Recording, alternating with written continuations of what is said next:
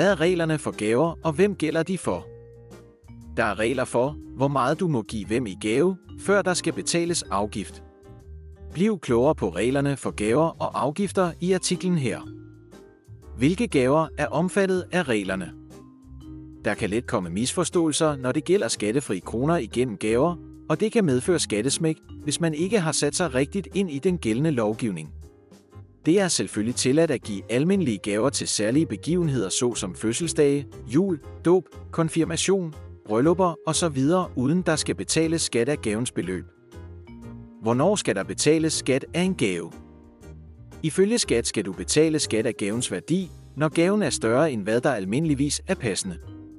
Der er ikke grænser for, hvad der er en almindelig gave, og hvornår den har en størrelse, hvor man skal betale skat af den. Skat opfordrer derfor til at kontakte dem, hvis man er i tvivl. Hvem må man give en gave til? Du må give en gave til alle. Hvis du giver en gave til din nære familie, det vil sige forældre, barn, stedbarn, barnebarn, oldebarn, bedsteforældre, stedforældre, bofælle, svigerbarn, hvis dennes ægtefælle er afdød, skal de ikke betale skat, hvis beløbet er under 68.700 kroner, 202 indsats. sats. Hvis du giver en gave til dit svigerbarn, mens dennes ægtefælle, det vil sige dit barn, er i live, er grænsen på 24.000 kroner.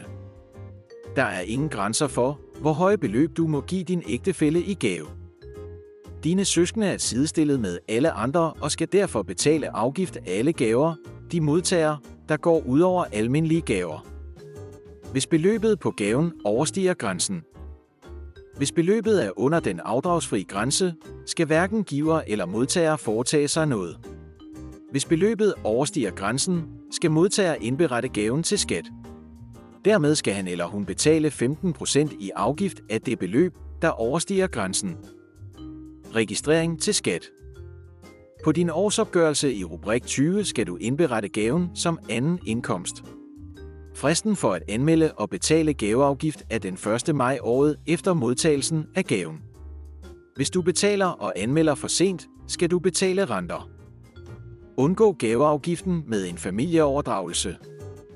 En familieoverdragelse er en fordelagtig måde at videregive din formue på, uden at modtager skal betale gaveafgift. Derudover kan I trække 15% fra den offentlige ejendomsvurdering, således købsprisen bliver fordelagtig for køber, den, der overdrages til.